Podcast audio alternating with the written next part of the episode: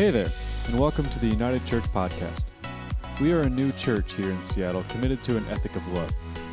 We are striving to be a people united, united with Jesus, each other, ourselves, and the world around us. We hope you enjoyed this week's homily. We are starting a new series today, as Taylor said, Relationships in Tension. We're going to spend the entire month of February looking at the different relationships that intersect our lives and, and how they kind of push and pull, where we rub up against them, and what it looks like for us to be a people that engage those relationships well. That actually spend time and energy and effort navigating relationships well. Because as we spent January doing, we are a people that believe in relationships. We believe in face to face conversation. We believe in coming together, of bringing people together from diverse backgrounds and spiritual walks and places. And we can't really do that very well if we're constantly at war, constantly battling, constantly in tension with others. And so we wanted to spend the month of February, which is typically a relationship month, thanks to Hallmark and the celebration of St. Valentine. We wanted to spend some time pushing into that, leaning into that, and being a people that are really intersecting relationships well within our world and within our community. And so today, we're starting right off with a bang red verse blue how to deal with the disunity in our political discourse, what it's going to look like for us to be a people that engage that and jump into that full bore. So, as we jump into what for many is sometimes a sensitive topic, let's pray. God, thank you so much for this time that we have to gather together, to lift our voices to you, to center ourselves, our weeks, our lives, who we are, our very being around you and have you not only influence us, but transform us and change us into the likeness of your Son. Father, today, as we take a look at this uh, relationship or these pockets of relationships or these pools of relationships that, that we all inhabit, Father, we pray that you would grant us wisdom to know how to respond, to know how to talk, to know how to communicate, but also grace extra, extra, extra amounts of grace in our conversations, that they may be seasoned with salt, that they may be seasoned with your love, with your mercy, and with your grace. So, Father, as we dive into these things today, guide us, shape us, mold us, and push us out into this world in those sorts of ways. Father, it's in your Son's name that we pray these things. Amen. Have you ever found yourself in an internet conversation on politics. Maybe it's not just a random internet conversation, but maybe, maybe you've actually dove deep into the comment section on a newspaper article. There is a special kind of vitriol that happens in the newspaper comments feed. I mean, the way in which people interact with each other, the way in which people yell at each other, complete strangers railing on each other.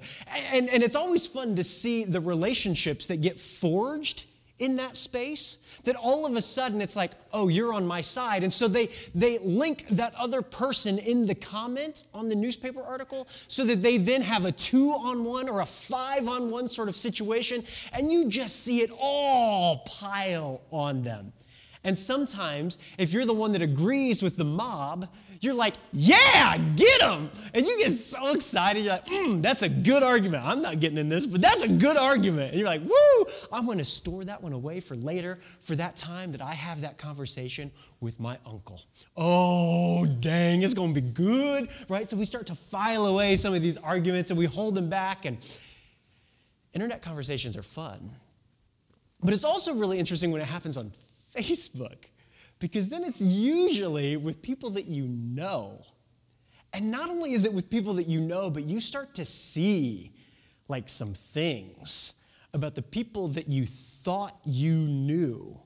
And you're like, oh, you believe what now? You, you think, what about that? Oh, we're gonna have a talk, and your fingers start moving at light speed. You're like, and you just start to spew all of the facts, all of the rhetoric, all the things that you can, not only to put them in a corner, but to envelop them and surround them with shame, right? I will shame you. I will make you feel my pain. I will make you feel the rage. And we wrap it around them like these arms that are not of love, but of putting them in the sleeper hold, right? Like, ah, oh, you can't get out of this. It's amazing to see what happens in the comments section. I don't know if you've ever been in these conversations before. I have. I, have I've jumped headlong into conversations about guns and gun rights and whether or not it's a good thing for people to have so many guns and what types of guns they should have and, and how it all filters out and plays out. I've had so many conversations, like theological conversations, that wrap around and revolve around guns and their place and their purpose and their point. And I too have tried to put people in sleeper hold. I too have tried to wrap my arms around them in such a way that it just shames them. It puts them in a corner. It locks them away in this little closet so that they just can't escape. But it's not just guns, it's capital punishment. It's immigration. It's the president and his moral compass or his moral code or the way in which he interacts with people online on Twitter. It's all of the great debates that we have in our culture and in our society. What's interesting is that I've also been on the receiving end of death threats thanks to my comments to people about guns, especially. That all of a sudden you get a little special blink personal message. I can't wait for the next time that you travel because then I'll show you how important guns are to the safety of your family. Oh, Great.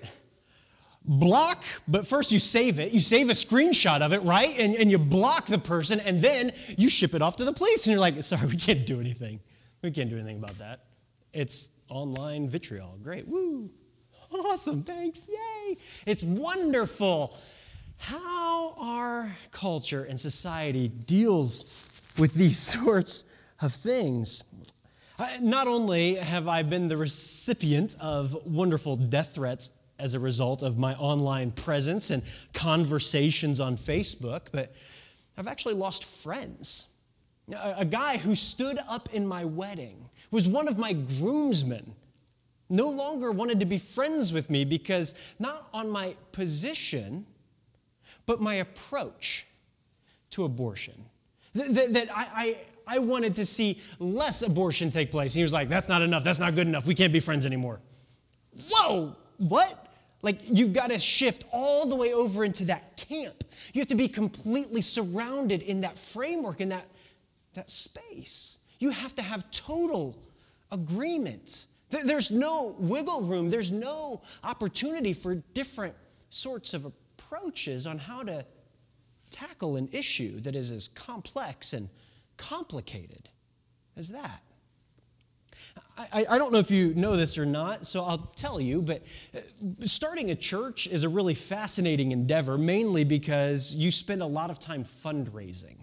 I, I, I don't know if you know this or not, but Trevor is fully fundraised for this, for this role that he does here, and so am I. I spent a good two and a half, three years traveling all over God's green earth, trying to get churches to come alongside to fund my salary, individuals, family, friends, people all over the place to fund me, and then also to fund what we do here in this space. It's a really interesting role, and it's actually kind of tenuous because when you start to talk about political things, such as like guns, especially, again, I hailed from the Midwest before moving out here, and so guns are actually a really important thing, uh, not just for personal safety, but also for hunting. Like it's it's a complex issue. There's there's all sorts of different things about it. But when you start talking about these things, I had a church literally say to me, "Man, we love you." and we love everything that you're talking about. Like in terms of like this church, what it is that you want to do in Seattle, this vision. Like we are behind that 100%. But your view on guns, like we, we just can't support you because of that. What? Are you serious? Like, you buy into the vision and you, you believe that God is actually sending us into this place to do these sorts of things, and you're all in on that, but the litmus test is guns? Whoa. Okay, then. Thanks, but we'll pray for you. I mean, thanks. I don't know what you're going to pray for me. right? Like, are you going to pray that my mind changes about guns, about these sorts of things that are deep held convictions and beliefs? Like, oh my goodness, like, these are the sorts of disunity or the, these disunifying sorts of conversations that we find ourselves up against. We have moved, we have shifted in our culture and in our country into this age of sort of outrage. I, I, again, I, I, tell you, I have some really, I, used to. I've stepped back mainly since the church decided they didn't want to support us because of political views. I've stepped into some really funny ones. This one might be my favorite of, of recent past. Oh, maybe not yet. This one. this guy. He, he, this was an immigration conversation. The vast majority, he says, the vast majority of kids are sent here alone. These are not US citizens, these are actually invaders. And I was like, you've got to be kidding me. So I responded, like, I'm really, I was really snarky. I wasn't, I wasn't having a bad day. So you're basically saying that we're being invaded by children and that they are single handedly destroying our country. Got it. He said, no, their parents are blank. But you just said the children were alone and then called them invaders. Read what you wrote again slowly. Right? Like, these are not the best ways to interact with people online. This was me wrapping the arms of shame around this guy. Okay, so like th- th- there are more than uh, 70 replies. These are just the 28 um, because there's way more below. But then he starts to call me Satan, which was really great, especially after I said, I know that love your neighbor thing is really hard. Yeah, I wasn't doing that either in this space, just so you know. I wasn't really trying to love him. I was trying to shove him into a corner, try to shame him, so that everyone that was watching along this comment thread would feel the shame as well and be like, yeah, we're not gonna walk into that, right? And it worked because it was just the two of us going back and forth, back and forth, back and forth. But we live in this age of outrage, and I am not immune to the outrage, right? I am not immune to what I see as idiocy and stupidity out of people. Like, I, I, I, am the first to admit, like, oh my goodness, there is an idiot on my Facebook page, and we're gonna have to deal with him, and we're gonna deal with him good. And here comes, right? And then you just unleash and Man, it is not a healthy space. It's not a healthy place. It has not been good. We live in the age of outrage where one small thing, one small infraction can then steamroll into a gigantic, huge ball of anger and rage unleashed on people. Twitter is probably the best place for that at the moment. I mean, I feel like Facebook has cleaned up just a little bit. Not because Facebook has done it, but because the users are kind of like, I'm sick of hearing what my family thinks about these things right? And so we just kind of back off a little bit. But Twitter, family isn't on Twitter, so here we go, woo! And it just gets gross because it's stranger for stranger. It's it's red versus blue. It's it's just progressive versus liberal, right? Like even in those spheres, like it, we separate ourselves more and more and more. Ed Stetzer wrote in his book, uh, The Age of Christians in an Age of Outrage, he said, At its core, Cultural division breeds anger by polarizing communities and teaching us to yell past one another rather than engage. That was my conversation on the immigration. I was yelling past him. I had no interest in trying to figure out what he believed. I had no interest in trying to figure out what he was trying to communicate with invader children. I, I just saw that as absolutely a non starter. And I pushed right past. I blew over and just yelled at him, right? To which he responded in kind and calling me Satan. It was the first time I'd ever been called Satan in my life. I was like, woo, that's amazing. Like, Get behind me, Satan, right? Like, and it just kept going. Like every time he referenced me, it was just Satan, comma, right? Like he was writing a letter to Satan. He was writing a letter to me. It was a personal letter. It was wonderful, right? Like, Satan, mm, awesome. Thank you, right? But we push past, we yell past people with no sense or ability to have a thoughtful, engaging sorts of conversation. Harold Isaacs is a professor at MIT, and he did a interesting, an interesting study on group identity in politics. And he references this study that was done in the United Kingdom. And I want to read some of this to you because it's really fascinating. He says this about political, political change and group identities. He said, more than even demonizing other people, the creation of groups can lead us to excuse the behavior of those in our own camp. So in one study out of, the, out of the United Kingdom, researchers observed how university students responded to smelling sweaty t shirts, some of which displayed their university's logo, and others which carried the logo of a different university. In the in two studies that measured both self reported disgust and observable metrics of disgust, the researchers noticed that the students were noticeably less put off by the smell of those t shirts they thought had been worn by students from their own university. Students showed a willingness to put up with their sweaty classmates because they were on their team. Yet those students showed reluctance to extend the same grace toward outsiders. In other words, whether we view people as being on our team has a direct bearing on how we perceive and interact with them, regardless of whether their behavior is the same as those in other groups. So you're wearing a Georgia sweatshirt and it stinks. Somebody from Alabama gonna be ticked, right? You're wearing a UW sweatshirt and it stinks, somebody from Wazoo is gonna be upset and frustrated with you because you stink more than their friend that is standing right next to them, right? In the same Wazoo sweatshirt. Like it's, it's fascinating, this grouping that we have, that we want to be identified with a team, that we want to be grouped, like this sort of in grouping sort of thing in 2017, Pew did this research poll where they said 86% of Americans say conflicts between Democrats and Republicans are either strong or very strong. 86% of us agree that there's a massive division that's taking place. It's either strong or very strong between blue and red, between red and blue. Whomever you want to put first, it's not, it's just, it's just how it is, right? Amy Chua is a professor at Yale Law School, and she said this Everyone feels their group is being attacked, bullied, persecuted, discriminated against. Everyone, no matter what group you're in, whether you're wearing the Wazoo sweatshirt or the Washington sweatshirt, everybody feels discriminated against at some point.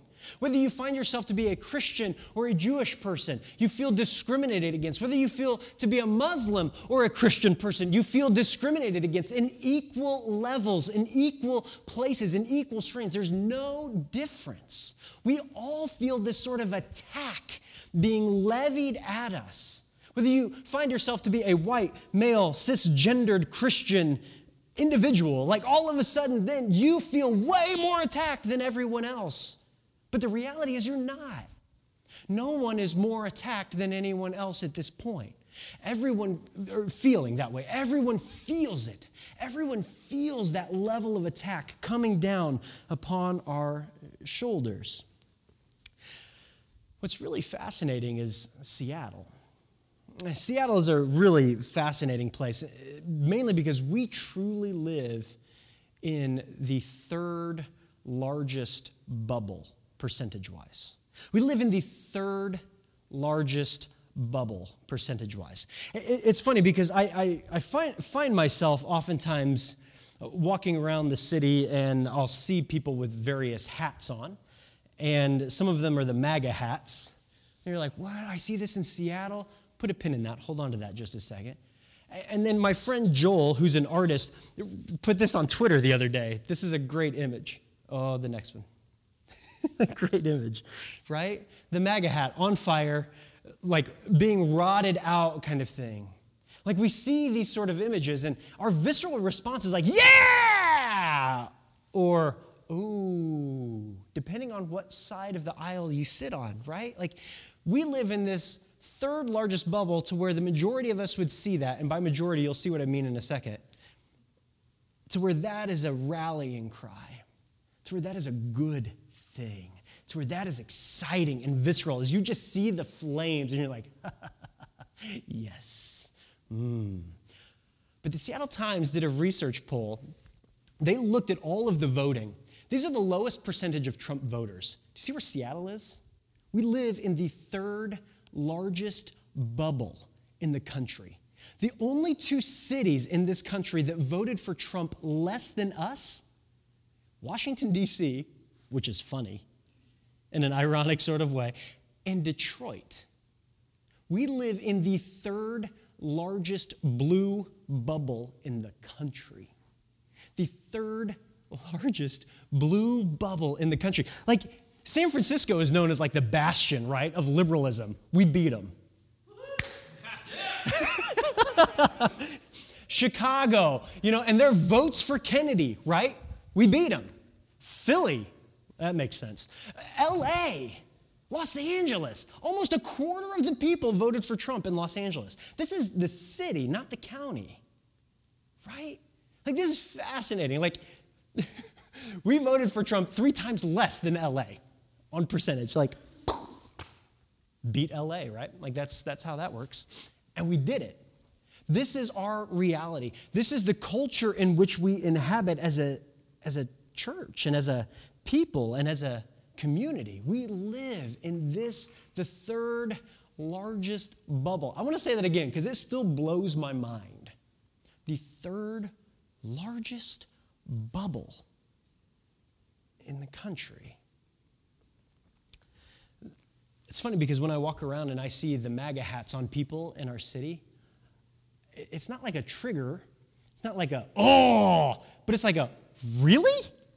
You wear that around here? Who do you think you are? Like, oh my goodness. And then I get really close and I notice it says things like this Make America read again, or Make America kind again, or Make America gay again. I, have even seen Make America Mexico again, Make America Britain again, Make. make Donald Trump again. Like all of these have been hats, but my favorite my absolute favorite that I've ever seen is make carne asada burritos $5 again. Can I get an amen? oh, someday. Some, no, it's not going to happen. But we might have a taco truck on every corner, right? It might happen. I say all this to let us know that this is the city in which we inhabit. That there's only 8% of people in this city that voted for Trump. Only 8%. It's really small. And so some of you might be sitting there thinking, like, why are we really having this conversation between red and blue? Like, why, why is that really a battle here? Because I don't see it in this city. Like, it, it, the only place I really see it is online or with my family around the Thanksgiving table, because that was rough, right? Or, or, or uh, just in conversations, like I, I went to go visit my parents, and all my dad wanted to talk about was Donald Trump and how amazing it is. Ah, stab me in the eye with a fork, right? Like, these are the sorts of things. where It's like, why does that matter here in Seattle? 8%.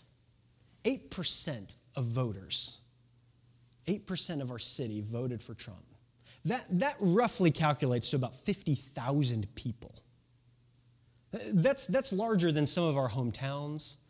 That's larger than some of our universities that we went to, some of our colleges. Like it's, that's a large number, about 50,000 people. decided that they wanted to vote for that. And we probably rub shoulders with them more than we recognize, more than we realize. Especially if you work at a large corporation to where some people move in from, or, or uh, not, not just move in, but commute into the city.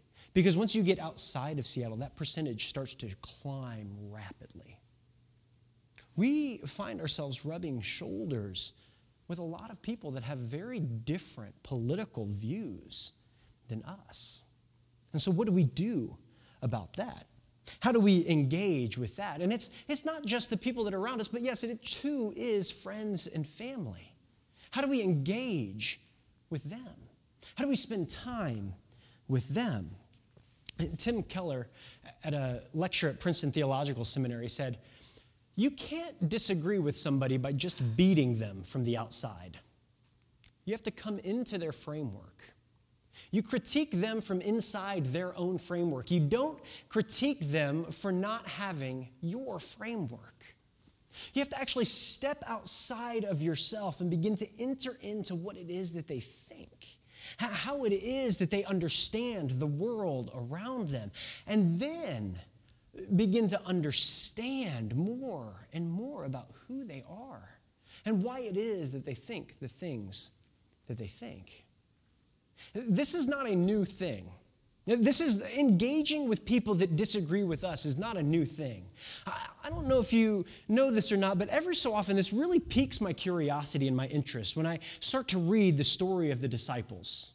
Right? In Matthew chapter 9, it's perhaps one of the more interesting of the like disciple calling stories of, of Jesus leaning into disciples and saying, Hey, come follow me. Because in Matthew chapter 9, he steps in and he calls a tax collector to come follow him.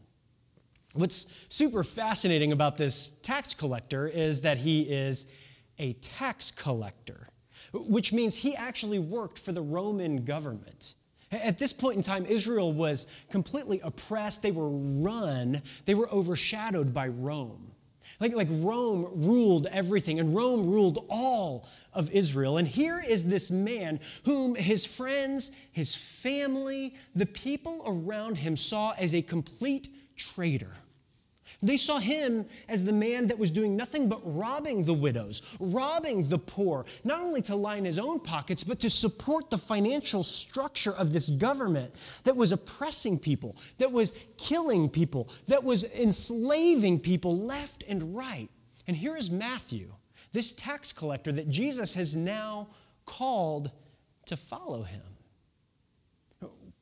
I, I, I kind of wonder, like one of the great things about Scripture is you can read in between the lines because it doesn't give you a ton. You can start to think about some of the things that were taking place in the story. And I, I kind of wonder if tax collectors who were Jewish people, they worked they, they, were, they were not only Jewish culturally, but they attempted their best to live out the Jewish faith within their world, but they found themselves working for Rome. I, I kind of wonder if Matthew would be one of the men that we see walking around with like a Make Israel Great Again hat back in the day. If he's that kind of a guy, where he believes that working for Rome in this way is what was going to save and rescue Israel, was going to put them back on the map and make them into this great superpower once again. And that's why he was working for Rome the way that he was, to just make Israel great again. But the interesting thing, when Jesus calls him in to follow him, to be one of his disciples, he got enveloped and enfolded into a ragtag group of people that happened to be fishermen. Right? Like the backwoods guys, the guys that worked with their hands for a living, the construction workers, the blue collar workers that see this guy that has just been robbing people and they look at him like, Jesus? Really? You expect us to walk this country with you and Him? Like that He is now a part of this thing that we do? I don't know about that. This doesn't seem to make sense. This is a, mm. But it wasn't just fishermen, there were zealots that were a part of this group. Now, now zealots were like revolutionaries. Okay, they believed that they could take Israel back by force, that they could quite literally, like, uh, like, like through revolution, through complete and total revolution, that they could rescue Israel, that it could be free, that it could be liberated from everyone and everything that was around them, that, that Israel could be back to the way that it was way back in the day when they were free as a people, as a community. These zealots actually walked around with little daggers on the side of their hips or down at their legs, and they, they hid them. And kind of some of the legend that goes in history is what they would do is they would, like in a dark alley, they would come up behind a Roman centurion, they would kill him and just lay him bare and then walk away. In fact, when, they, when these zealots kind of stormed the uh, uh, uh, King Herod's place in Massa, when they, when they kind of stormed the palace to try and liberate Israel from King Herod and from all of the Roman centurions that are around, it took this small band of revolutionaries nine months to be put down. Nine months. This was the kind of passion and ingenuity and military thinking and guerrilla style warfare that these guys had at their disposal. And not only that, but these, these group of zealots believed that it was better to die than to be put than, than to be enslaved. And so, what they did before they started this massive campaign, they, they chose 10 men, this all according to Josephus, which is really fascinating history, by the way. They, they chose 10 men that at the end of the battle, if they were for sure to be destroyed and defeated, these 10 men, their role, their job was to walk around and kill all of the other zealots, leaving one left who would then kill the last remaining zealot and then himself. This is the type of passion that they had. This is the type of uh, like zeal zealot, zeal, that they had for Israel. And they've got a man that is now in their midst that is a traitor. That, that is the man that is there with his great MAGA hat. Make Israel great again, right? In their midst. And they look at him. They look at him like, ah, what is this guy doing here? What's really interesting is Matthew's story, as it occurs in Matthew chapter 9.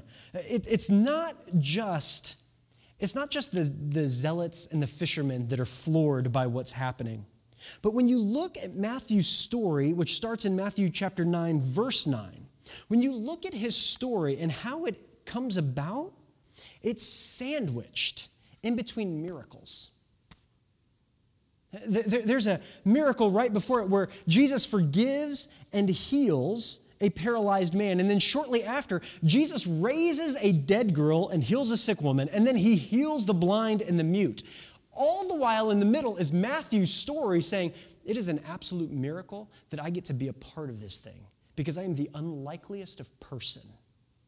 I'm the unlikeliest of individual that would be welcomed and not arms of shame, but arms of love. Arms that literally wrapped themselves around me and pulled me in to the point that not only am I a follower of Jesus, but I'm an apostle. I'm, I'm one of the people that is now charged with and responsible for carrying out this gospel, this good news about the kingdom into the world. Matthew is such a fascinating story in how he, how he is welcomed in. Now, we don't know how long it took, right, before Matthew actually was welcomed in, right? He might have been the guy that was at the end of the table while the other 11 sat with their backs to him and said, I don't think so. And Matthew would chime in to the conversation, right? Oh, yeah, yeah, I remember when Jesus did that. It was cool, right? Yeah, that was awesome. right? He's, he's the outcast, he's the guy that's pushed aside. But we do know that three and a half years later, Matthew was still at it. And not only three and a half years later, but the 30, 40, 50 years after that, when he finally pens the Gospel of Matthew, when one of the political outcasts of this Jesus movement pens a story that we still read today because he was welcomed in at some point. He was shown love and grace and mercy and care at some point. At some point, the disciples entered into his framework and they developed relationship. They developed care for one another. They understood his story. They listened well to where he was coming from and why he thought the things that he did, why it was that he became a tax collector, why it was that he worked for Rome. And they finally found out that, oh, maybe it's just because he thought that's what was going to make that country great again. That that's what was going to fulfill the promises that God had laid out for them. Maybe. Maybe. You see, and, and here's the thing. Oftentimes we want to say, I, I hear it a lot, especially in the online forums Jesus wasn't political. Jesus cared zippo about politics. Jesus doesn't want us to engage with politics because he didn't have anything to say about it. Matthew might say differently. In fact, I'm pretty sure that Matthew would say differently. In fact, I would say that the zealots would say differently. Because they gave up their zealotry. And they became zealots for Jesus and his kingdom and his gospel. Jesus was a political figure that charted a new course of what it meant to engage with politics well a politic that centers ourselves around who God is and how God engages with the world, about who Jesus is at his very core. And Jesus maps out a new way for us to have good, healthy, constructive conversations with people that are full of grace, that are full of love, that are full of mercy, that are, yes, even perhaps full of joy, that we can enjoy the difference amongst us as we have conversation that pushes and pulls and pushes and pulls. He showed us how. And we get to be a different people. Or, or as Peter says in one of his epistles, and I think it's First Peter, that we get to be a peculiar people. That we look really different. We don't look blue and we don't look red. We look like Jesus people. And that's peculiar. Because Jesus doesn't agree up and down with any sort of political side. He just doesn't. He might at some points agree more with one side than he does with another, and at others agree more with another side than he does with that first side. It, it bounces and it pushes and it pulls because Jesus is trying to craft and form his people into a way that engage this world with what the kingdom of God looks like. That's what he's pushing us to. He wants us to be a different people, a, peculiar people, because perfect love, perfect love is what he calls us to. Perfect love. Tim Keller, again, he said the exact same thing. You can't disagree with somebody by just beating them from the outside. You have to come into their framework. We have to step into relationship with others. You critique them from, the in, from inside their own framework you don't critique them for not having your framework. Eventually, I stepped into the immigration guy's framework. Eventually, I began to understand that it wasn't just he believed in invaders, but he was actually economically scared. He had lost his job to cheaper immigrant labor because he was a construction worker. And he was scared about what that meant, not only for him moving forward, but later on down the road. When I began to understand that, I was like, oh, I get your fear. I get what it is that, that is driving this conversation for you. When I step into conversations with those who have different beliefs than me about guns, I understand that a lot of time it has to do with protection of their family. That they are truly fearful of the bumps in the night. That they're scared that, that someone is going to invade their home and do unspeakable things to their family. And we could say, we can, we can sit back and say, that is an unrational fear. You are absolutely ridiculous. Do you know? Do you know the statistics on how random that sort of thing is? And the fact that you have a small arsenal fit only for a militia in your basement?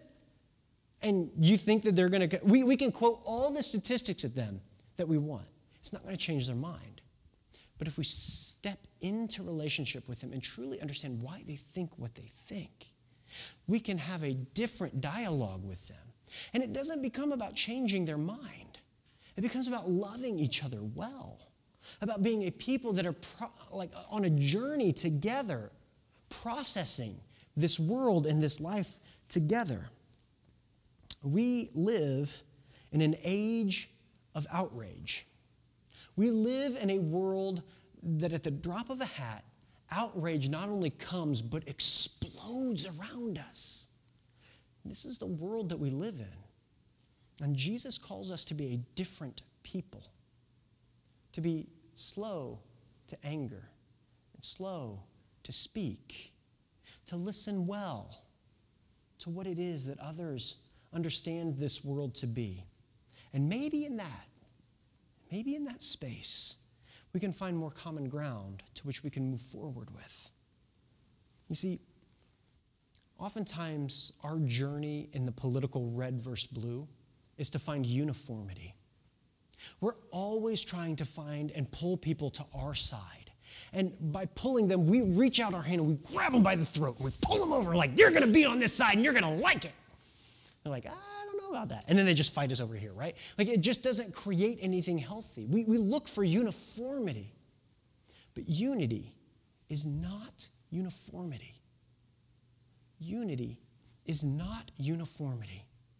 Unity comes about when different people from different persuasions and different backgrounds still come together in a space of constructive dialogue, of constructive hope, of constructive purpose moving forward together in this world. I do wonder sometimes, because of the Seattle bubble that we live in, the third largest bubble of blue. I do wonder what it would look like for us someday if somebody walked through that door and they were wearing a MAGA hat. Like what our response would be to them.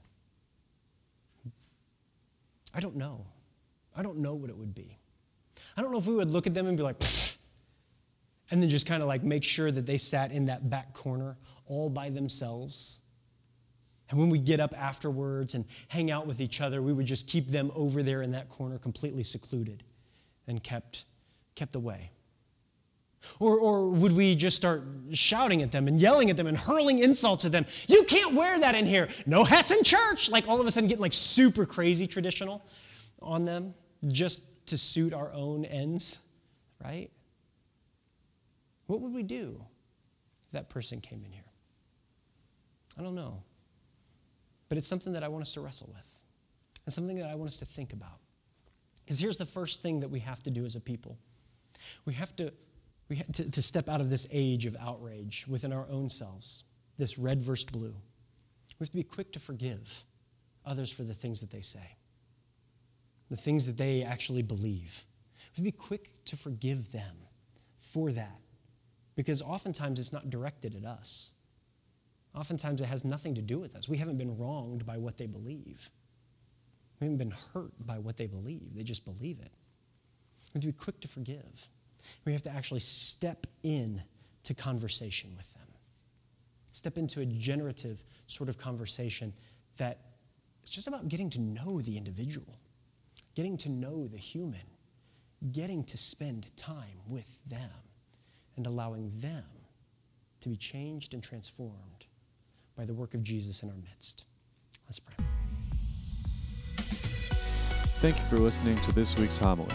If you're in Seattle, we'd love for you to join us on Sundays at noon at 1316 3rd Avenue West in Queen Anne. If you'd like to support our efforts, please visit unitedchurch.gives to partner with us financially. Be in peace and God bless.